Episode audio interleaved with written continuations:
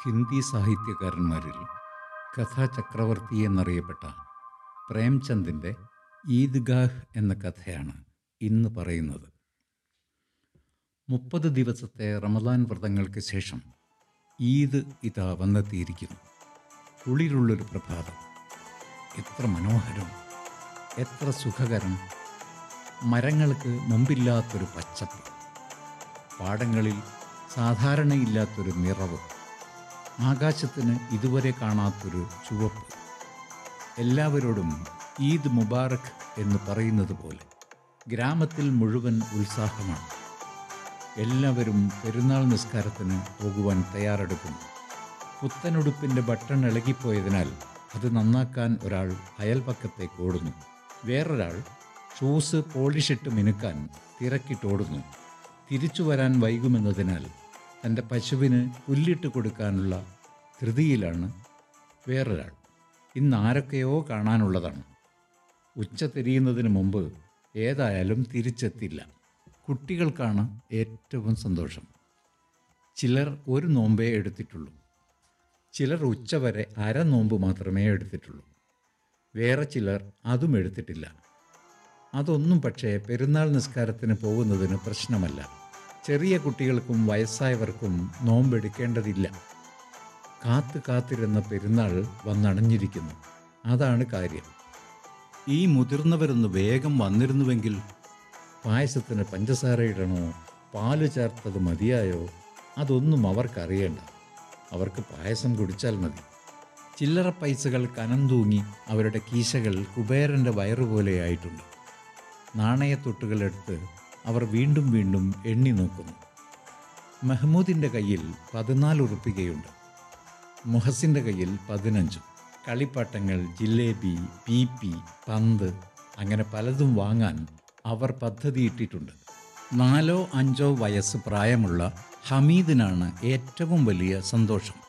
അവൻ്റെ വല്യുമ്മ ആമിനയുടെ കൂടെയാണ് അവൻ കഴിയുന്നത്. ഹമീദിന് അത്ര നല്ല കുപ്പായമൊന്നുമില്ല. അവൻ മെലിഞ്ഞുണങ്ങിയിരിക്കുന്നു. കഴിഞ്ഞ കൊല്ലമാണ് അവൻ്റെ ബാപ്പ കോളറ വന്ന് മരിച്ചുപോയത്. എന്തു പറ്റിയതാണെന്ന് അറിഞ്ഞുകൂടാ. അധികം താമസിയാതെ അവൻ്റെ ഉമ്മയും മരിച്ചുപോയി. ഹമീദ് വല്യുമ്മയുടെ മടിയിൽ കിടന്നാണ് ഉറങ്ങാറുള്ളത്. സന്തോഷവാനാണവൻ. ഹമീദിനെ സന്തോഷിപ്പിക്കാൻ ആമിന പല പല കഥകളും ഉണ്ടാക്കി അവന് പറഞ്ഞു കൊടുക്കുന്നുണ്ട്. ബാപ്പ ജോലിക്ക് പോയതാണെന്നും ഒരു ദിവസം സഞ്ചി നിറയെ പൈസയുമായി ബാപ്പ ഇങ്ങ് വരുമെന്നും ആമിന അവന് പറഞ്ഞു കൊടുത്തു. ഉമ്മയോ പടച്ചോൻ്റെ വീട്ടിൽ ഹമീദിന് സമ്മാനങ്ങൾ പെറുക്കാൻ ചെന്നതാണ്. അവരും താമസിയാതെ തിരിച്ചു വരും. അപ്പോൾ മെഹ്മൂദിനും മുഹസിനും സമ്മിക്കും നൂറിനുമുള്ളതിനേക്കാൾ സമ്മാനങ്ങൾ ഹമീദിനുണ്ടാവുമെന്ന് ആമിന അവനെ ധരിപ്പിച്ചു. ആരും കാണാതെ ആമിന വിങ്ങിക്കരയും. പെരുന്നാളാണ്, വീട്ടിൽ ഒരു മണി അരിയില്ല. തൻ്റെ മോനുണ്ടായിരുന്നെങ്കിൽ ഇങ്ങനെ കഷ്ടപ്പെടുമായിരുന്നില്ല.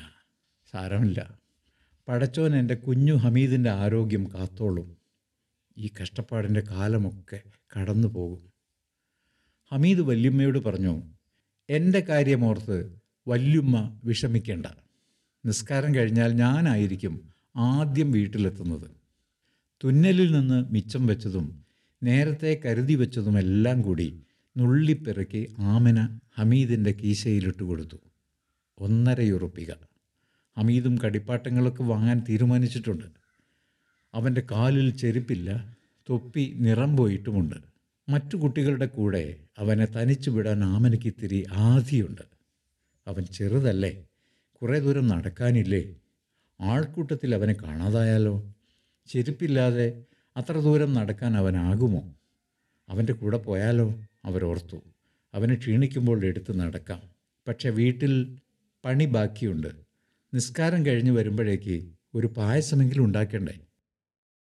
എല്ലാവരും ഒന്നിച്ചു ചേർന്ന് നിസ്കാര സ്ഥലത്തേക്ക് നടക്കാൻ തുടങ്ങി. കുട്ടികൾ മുമ്പേ ഓടിപ്പോകും, എന്നിട്ട് മറ്റുള്ളവർ വരാൻ കാത്തു നിൽക്കും. ഹമീദും കുട്ടികളുടെ കൂടെ ഓടുകയാണ്. ഈ മുതിർന്നവർ എന്താണിങ്ങനെ മെല്ലെ നടക്കുന്നത്? ഹമീദിന് കാലുകളിൽ ചിറക് വന്നതുപോലെ തോന്നി. കാത്തു നിൽക്കാൻ അവൻ ക്ഷമയില്ല. അവന് ക്ഷീണം വരുമെന്നൊന്നും ആരും പേടിക്കേണ്ടതില്ല. താമസിയാതെ അവർ ഒരു ചെറിയ അങ്ങാടിയിലെത്തി. റോഡിനിരുവശവും ഫാൻസി സാധനങ്ങൾ വിൽക്കുന്ന കടകൾ. കടകളിലേക്ക് നോക്കി മിഴിച്ചു നിന്ന കുട്ടികളെ വാഹനങ്ങൾ ഇടിക്കാൻ വന്നു. പറമ്പുകളിൽ ലിച്ചിപ്പഴങ്ങൾ നിറഞ്ഞു നിൽക്കുന്നു. മാവുകളിൽ നിറയെ പഴുത്ത മാങ്ങകളുണ്ട്.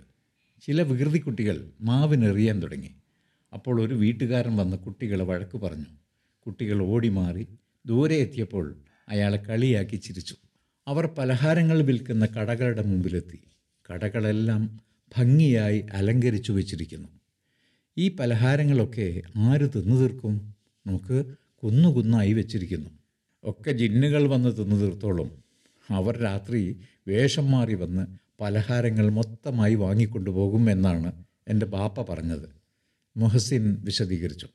അതിന് ജിന്നുകൾക്ക് പൈസ എവിടെ നിന്ന് കിട്ടാനാണ്? ഹമീദിന് സംശയമായി. ഹമീദേ, ജിന്നുകൾക്ക് ഏത് ചുമരിനുള്ളിലൂടെയും കടന്നു പോകാൻ പറ്റും. ഏത് പണപ്പെട്ടിയും അവർക്ക് തുറക്കാൻ കഴിയും. പൊന്നും പണവും മുത്തും വാരിക്കൊണ്ടു പോകും.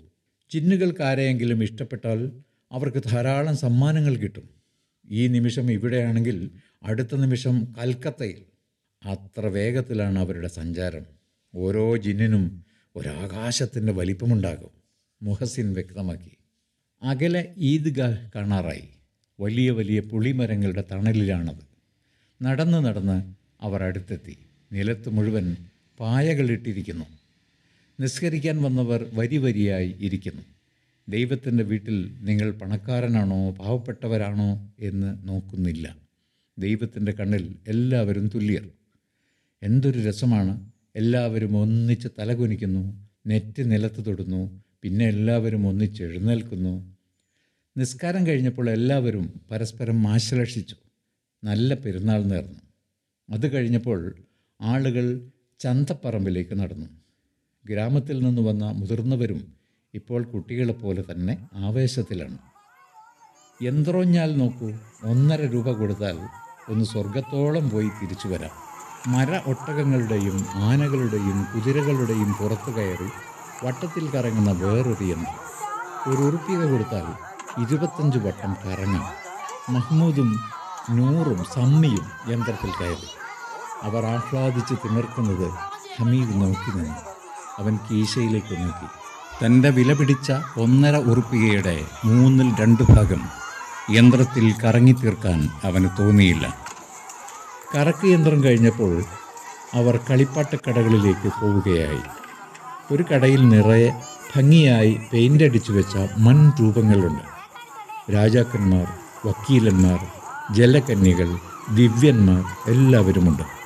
ഒന്നിന് 2 രൂപ. ജീവനുണ്ടെന്ന് തോന്നുന്ന പ്രതിമകൾ. ചുവന്ന് തൊപ്പി വെച്ച് ചുമലിൽ തോക്കും പിടിച്ചു നിൽക്കുന്ന ഒരു പോലീസുകാരനെയാണ് മെഹ്മൂദ് തിരഞ്ഞെടുത്തത്. പത്രാസിൽ കാക്കി യൂണിഫോമിട്ട് ഒരു മാർച്ചിൽ പരേഡ് ചെയ്യുന്നത് പോലെയുണ്ട് അയാളെ കാണാൻ. വെള്ളം കോരുന്ന ഒരാളിൻ്റെ പ്രതിമയാണ് മുഹസിൻ വാങ്ങിയത്. ചിരിക്കുന്ന ഒരാൾ. നൂർ വാങ്ങിയത് ഒരു വക്കീലിനെയാണ്.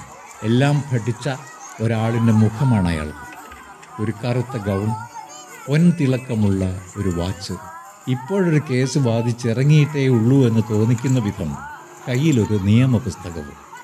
ഹമീദിന് കളിപ്പാട്ടങ്ങൾ ഇഷ്ടമായി. പക്ഷെ അതെല്ലാം മണ്ണുകൊണ്ടുണ്ടാക്കിയതല്ലേ, താഴെ വീണാൽ പൊട്ടിപ്പോകും, ഒന്ന് നനഞ്ഞാൽ പെയിൻ്റ് ഇളകിപ്പോകും. മാത്രവുമല്ല, ഈ വില കൂടിയ കളിപ്പാട്ടങ്ങൾ എങ്ങനെ വാങ്ങാനാണ്? തൻ്റെ കയ്യിൽ 1.5 രൂപയല്ലേ ഉള്ളൂ. കുട്ടികൾ തങ്ങളുടെ കളിപ്പാട്ടങ്ങൾ പരസ്പരം കാണിച്ച് പൊങ്ങച്ചം പറഞ്ഞു. മോസിൻ പറഞ്ഞു, എൻ്റെ വെള്ളംകോരി രാവിലെയും വൈകുന്നേരവും ഞങ്ങളുടെ പൂന്തോട്ടം നനയ്ക്കും. എൻ്റെ പോലീസ് ഞങ്ങളുടെ വീടിന് കാവൽ നിൽക്കും. വല്ല കള്ളനും അതുവഴി വന്നാൽ അവനെ വെടിവെച്ചിടും. മെഹ്മൂദ് പറഞ്ഞു. എൻ്റെ വക്കീൽ ഞങ്ങളുടെ കേസ് വാദിക്കും. നൂറും കൂടി. എൻ്റെ അലക്കുകാരി എൻ്റെ ഉടുപ്പ് അലക്കി തരും. സമ്മി പറഞ്ഞു. ഹമീദ് അവരുടെ കളിപ്പാട്ടങ്ങളെ നോക്കി. ഇത്തിരി ദൂരം കയ്യിൽ വെക്കാൻ ആരെങ്കിലും അവനൊരു കളിപ്പാട്ടം കൊടുത്താൽ നന്നാവുമെന്നവന് തോന്നി. പക്ഷേ പുത്തൻ കളിപ്പാട്ടങ്ങൾ കൈവിട്ടു കൊടുക്കാൻ ആരും തയ്യാറായില്ല. ഹലുവ, പാലുമിഠായി, ഗുലാബ് ജമുൻ, പലഹാരക്കടയിൽ കൊതിയൂറുന്ന വിഭവങ്ങൾ പലതുണ്ട്. കുട്ടികളത് വാങ്ങുന്നത് ഹമീദ് ശ്രദ്ധയോടെ നോക്കി നിന്നു. പൈസയൊക്കെ എൻ്റെ കയ്യിലുമുണ്ട്, കുറച്ച് വാങ്ങിയാൽ എന്താ, ഹമീദ് ആലോചിച്ചു. മുഹസിൻ ഒരു അലുവ കഷ്ണം ഹമീദിന് നേരെ നീട്ടി. ഹമീദ് അത് വാങ്ങാൻ ഓങ്ങി. പക്ഷേ മുഹസിൻ പെട്ടെന്നത് സ്വന്തം വായിലിട്ടു. ഹമീദിന് വിഷമമൊന്നുമില്ല, മധുരം നല്ലതല്ല, അവൻ സ്വയം ഓർമ്മിപ്പിച്ചു. ചില്ലറ വീട്ടു സാധനങ്ങളും ചെറിയ ചെറിയ ആഭരണങ്ങളും വിൽക്കുന്ന കടകളാണ് പിന്നീട് വന്നത്. കുട്ടികൾക്ക് അതിലൊന്നും താല്പര്യമില്ല. അവർ മുന്നോട്ട് നടന്നു. ഹമീദ് ഒഴികെ ചവണകൾ അടുക്കി വെച്ചിരിക്കുന്ന ഒരു കടയുടെ മുമ്പിൽ ഹമീദ് നടത്തം നിർത്തിയിരിക്കുകയാണ്. അടുപ്പിൽ നിന്ന് ചപ്പാത്തി എടുക്കാൻ ചവണയില്ലാതെ വിഷമിക്കുന്ന വല്യുമ്മയെ പെട്ടെന്ന് അവൻ ഓർമ്മ വന്നു. ചപ്പാത്തി എടുക്കുമ്പോൾ ഓരോ തവണയും വല്യുമ്മയുടെ കൈ പൊള്ളും. ഇത് കിട്ടിയാൽ വല്യുമ്മയ്ക്ക് സന്തോഷമാവും. ഇതൊന്നും വാങ്ങാൻ അവർക്ക് സമയമില്ല. ചവണയൊന്ന് വീട്ടിലുണ്ടാകേണ്ടത് ഒരു ആവശ്യമാണ് അവനോർത്തു. കളിപ്പാട്ടങ്ങൾ വാങ്ങി പൈസ വെറുതെ ആക്കേണ്ട. കുറച്ച് കളിച്ചു കഴിഞ്ഞാൽ കളിപ്പാട്ടങ്ങൾ മടുത്തുപോകും. മറ്റു കുട്ടികളൊക്കെ മുന്നിലെത്തിയിട്ടുണ്ട്. അവരവിടെ ഒരു കടയിൽ നിന്ന് സർബത്ത് കുടിക്കുകയാണ്, ഹമീദിന് കൊടുക്കാതെ. അതവനെ ഇത്തിരി വിഷമിപ്പിക്കാതിരുന്നില്ല. എൻ്റെ കൂടെ കളിക്കാൻ വരുമോ, എന്നെ ഒന്ന് സഹായിക്കുമോ എന്നൊക്കെ ചോദിച്ച് അവരിനി തൻ്റെ അടുത്ത് വരട്ടെ, അപ്പം കാണിച്ചു കൊടുക്കും, ഹമീദ് മനസ്സിൽ കരുതി. ഹമീദിന് വല്യുമ്മയെ ഓർമ്മ വന്നു. ചവണ വാങ്ങിക്കൊണ്ട് ചെന്നാൽ വല്യുമ്മയ്ക്ക് എന്നെ വളരെ ഇഷ്ടമാവും. ഉമ്മയും ബാപ്പയും നിറയെ സമ്മാനങ്ങളുമായി തിരിച്ചെത്തുന്ന ദിവസം അവൻ മറ്റു കുട്ടികളോട് ചോദിക്കും, കുറച്ച് കളിപ്പാട്ടങ്ങൾ തരട്ടെ, എത്ര വേണം? ഓരോരുത്തനും ഞാനൊരു കൊട്ട നിറയെ കൊടുക്കും. സുഹൃത്തുക്കൾ എങ്ങനെയാണ് പെരുമാറേണ്ടതെന്ന് അവർ പഠിക്കട്ടെ. ഞാൻ ചവണ വാങ്ങിയത് കണ്ടാൽ ചിലപ്പോൾ അവർ ചിരിക്കും. ചിരിക്കട്ടെ, എനിക്കെന്താ. ഹമീദ് കടയിലേക്ക് കയറി. കടക്കാരൻ പറഞ്ഞു, ഇത് കുട്ടികൾക്കുള്ളതല്ല. ചവണയൊന്നെടുത്ത് ഹമീദ് ചോദിച്ചു, ഇത് വിൽക്കാനുള്ളതല്ലേ? വിൽക്കാനുള്ളത് തന്നെയാണ്, അല്ലാതെ പിന്നെ എന്തിനാണ് ഇവിടെ കൊണ്ടുവന്ന് വെച്ചിരിക്കുന്നത്? കടക്കാരൻ പറഞ്ഞു, ഇതിനെന്താ വില? 3 ഉറുപ്പിക. ഹമീദ് തളർന്നുപോയി. ഇത്തിരി കുറച്ചുകൂടെ. ശരി, നീ അത് 2.5 ഉറുപ്പികയ്ക്ക് എടുത്തോളൂ. 1.5 ഉറുപ്പികയ്ക്ക് തരുമോ? ചോദിച്ചു കഴിഞ്ഞപ്പോൾ കടക്കാരൻ തന്നെ കളിയാക്കുമെന്ന് ഹമീദിന് തോന്നി. അതിനാൽ അതും ചോദിച്ച് അവൻ പെട്ടെന്ന് ഇറങ്ങി നടന്നു. പക്ഷേ അത്ഭുതം, കടക്കാരൻ അവനെ തിരിച്ചു വിളിച്ചു. 1.5 ഉറുപ്പികയ്ക്ക് അയാൾ അവൻ ആ ചവണ കൊടുത്തു. ഒരു തോക്കുപോലെ ചവണ തോളിൽ ചാരി അവൻ കൂട്ടുകാരുടെ അടുത്തേക്ക് ചെന്നു. അവർക്കെന്താണ് പറയാനുള്ളതെന്ന് കേൾക്കാമല്ലോ. മുഹസിന് ചിരി വന്നു. ഇതെന്താണ് നീ വാങ്ങിയിരിക്കുന്നത്? ചവണ കൊണ്ട് നീ എന്ത് ചെയ്യാൻ പോവുകയാണ്? ഹമീദ് ചവണ നിലത്തേക്കിട്ടു. നിന്റെ വെള്ളം കോരിയെ നിനക്കിതുപോലെ എറിയാൻ പറ്റുമോ? ഒന്ന് എറിഞ്ഞു നോക്ക്.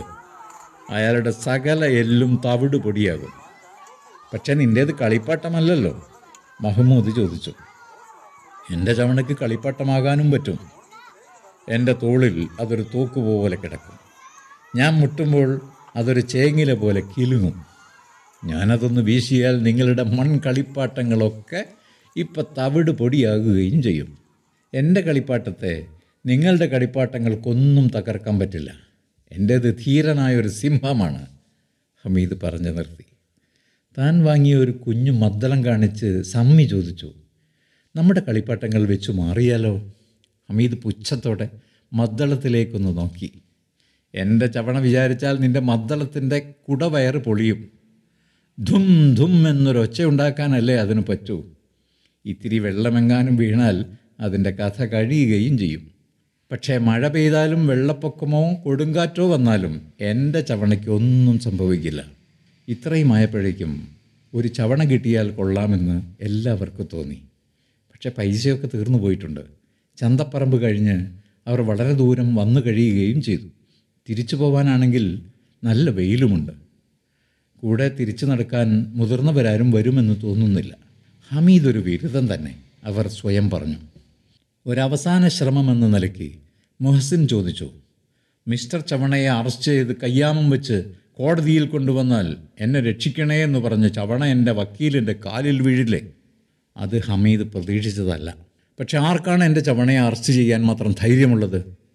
നൂർ ആവേശത്തോടെ തൻ്റെ പോലീസുകാരനെ ഉയർത്തി കാണിച്ചു പറഞ്ഞു, ഇതാ ഇയാൾ. ഹമീദിന് ചിരി വന്നു. ഈ എലുമ്പനാണോ എൻ്റെ ലോക ചാമ്പ്യനെ അറസ്റ്റ് ചെയ്യാൻ വരുന്നത്? നമുക്കിപ്പോൾ തന്നെ ഒരു ഗുസ്തി മത്സരം നടത്തിക്കളയാം. എൻ്റെ ചവണയെ കാണേണ്ട താമസം നിൻ്റെ പോലീസ് കളിമൺ സാർ ജീവനും കൊണ്ടോടും. നിൻ്റെ ചവണ എന്നും തീയിൽ കിടന്ന് വെന്തു പൊള്ളും. തീയിൽ കളിക്കുന്നത് കരുത്തരുടെ പണിയാണ്. നിന്റെ വെള്ളക്കോരിയും വക്കീലും പോലീസുമൊക്കെ തീ കണ്ടാൽ ഓടും. ഹമീദ് തിരിച്ചടിച്ചു. പിന്നെ ആരും തർക്കിക്കാൻ നിന്നില്ല. ഹമീദിന് സന്തോഷമായി. തൻ്റെ ചവണ തന്നെ ചാമ്പ്യൻ.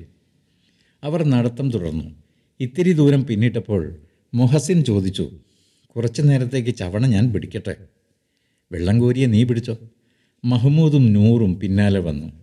ചവണ ഓരോരുത്തരും മാറി മാറി പിടിച്ചു. ഹമീദ് അവരുടെ കളിപ്പാട്ടങ്ങളും. വെള്ളം കോരിയെ കയ്യിൽ കിട്ടിയപ്പോൾ ഹമീദിന് സന്തോഷം തോന്നി. എത്ര മനോഹരമായാണ് അതുണ്ടാക്കിയതെന്ന് അവൻ ശ്രദ്ധിച്ചു. അവൻ പറഞ്ഞു, ഞാൻ വെറുതെ നിങ്ങളെ കളിയാക്കിയതാണ്. നിങ്ങളുടെ കളിപ്പാട്ടങ്ങൾക്ക് മുമ്പിൽ എൻ്റെ ഇരുമ്പും കോൽ ഒന്നുമല്ല.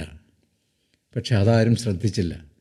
വീട്ടിലെത്തുമ്പോൾ അവർക്കാർക്കും ഉമ്മമാരുടെ പൊരുത്തം കിട്ടില്ല. അവർ ചോദിക്കും, ഇതാണോ നിനക്ക് കിട്ടിയത്? മുഹസിൻ്റെ ബാപ്പ അവന് പഴം കൊടുത്തപ്പോൾ രണ്ടെണ്ണം അവൻ ഹമീദിന് കൊടുത്തു, ഹമീദിന് മാത്രം. ഗ്രാമത്തിൽ തിരിച്ചെത്തുമ്പോൾ മണി 11. എല്ലാവരും ആവേശത്തിലാണ്. മുഹസിൻ്റെ പെങ്ങൾ ഓടി വന്ന് വെള്ളം കോരിയെ പിടിച്ചു വാങ്ങി. പക്ഷേ മിസ്റ്റർ വെള്ളം കോരി പിടി വഴുതി നിലത്ത് വീണ് പൊട്ടി സ്വർഗം പ്രാപിച്ചു. മുഹസിൻ അവളോട് ദേഷ്യപ്പെട്ടു. രണ്ടാളും കരഞ്ഞു. അത് കേട്ട് അവരുടെ ഉമ്മ ഓടി വന്ന് രണ്ടെണ്ണത്തിനും ഈ രണ്ടടി കൊടുത്തു. നൂറിൻ്റെ വക്കീലിൻ്റെ ആദ്യം ഇത്തിരി ഭേദപ്പെട്ടതായിരുന്നു. ചുവരിൽ രണ്ടാണിയടിച്ച് അതിന്മേലൊരു പലക വെച്ച് പലകമേലൊരു തുണി വിരിച്ച് വക്കീലിനെ അവർ രാജകീയമായി ഇരുത്തിയതായിരുന്നു. വക്കീലിനോട് ബഹുമാനം മൂത്ത് നൂർ അയാൾക്ക് ഒരു മുള വിശറി കൊണ്ട് വീശിക്കൊടുക്കാൻ തുടങ്ങി. വീശി വീശി വിശറി മെല്ലെ വക്കീലിനെ ഒന്ന് തൊട്ടുപോയി. തൊടേണ്ട താമസം വക്കീൽ നിലത്തു വീണു, തവിടുപൊടി. മെഹ്മൂദിൻ്റെ പോലീസുകാരന് ഗ്രാമത്തെ സംരക്ഷിക്കേണ്ട ചുമതലയുണ്ട്. ചുവന്ന പട്ടുവിരിച്ച ഒരു കുഞ്ഞി പലകയിൽ മെഹ്മൂദ് അയാളെ ഇരുത്തി. അവനും അവൻ്റെ രണ്ട് അനിയന്മാരും പല്ലക്കും ചുമന്ന് ഗ്രാമം ചുറ്റി നടക്കാൻ തുടങ്ങി. പക്ഷേ ഇത്തിരി നടന്നപ്പോൾ മെഹ്മൂദ് കാൽ തടഞ്ഞു വീണു. പോലീസുകാരൻ്റെ ഒരു കാലൊടിഞ്ഞു. മെഹ്മൂദ് അയാളുടെ കാൽ പശ വെച്ചൊട്ടിക്കാൻ ഒരു ശ്രമം നടത്തി. അത് നടന്നില്ലെന്ന് മാത്രമല്ല, മറ്റേ കാലും പൊട്ടുകയും ചെയ്തു. ഹമീദിൻ്റെ ശബ്ദം കേട്ടപ്പോൾ ആമിന ഓടി വന്ന് അവനെ വാരിയെടുത്ത് ഉമ്മ കൊടുക്കാൻ തുടങ്ങി. അവൻ്റെ കയ്യിലെ ചവണ ആമിന അപ്പോഴാണ് ശ്രദ്ധിച്ചത്. ഇത് നിനക്ക് എവിടെ നിന്ന് കിട്ടി? ഞാനിത് വാങ്ങി. നീ ഇതിനെത്ര പൈസ കൊടുത്തു? 1.5 ഉറുപ്പിക. ആമിന നെഞ്ചത്തടിച്ചു. ഇതെന്തൊരു കുട്ടിയാണ്, നേരം ഉച്ച തിരിഞ്ഞു, ഒന്നും കഴിച്ചിട്ടില്ല. പൈസയൊക്കെ നീ ഇതിന് ചിലവാക്കിയോ? ചന്തയിൽ എത്ര കടകളുണ്ടായിരുന്നു, എന്നിട്ട് നിനക്ക് ഇതാണോ കിട്ടിയത്? ചപ്പാത്തി എടുക്കുമ്പോൾ വല്യുമ്മയുടെ കൈ പൊള്ളുന്നത് കണ്ടിട്ടാണ് ഞാനിത് വാങ്ങിയത്.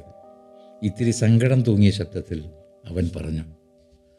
പ്രായമായ ആ സ്ത്രീയുടെ ഹൃദയം അലിഞ്ഞുരുകിപ്പോയി. അവരുടെ സങ്കടം സ്നേഹത്തിലേക്ക് വഴിമാറി.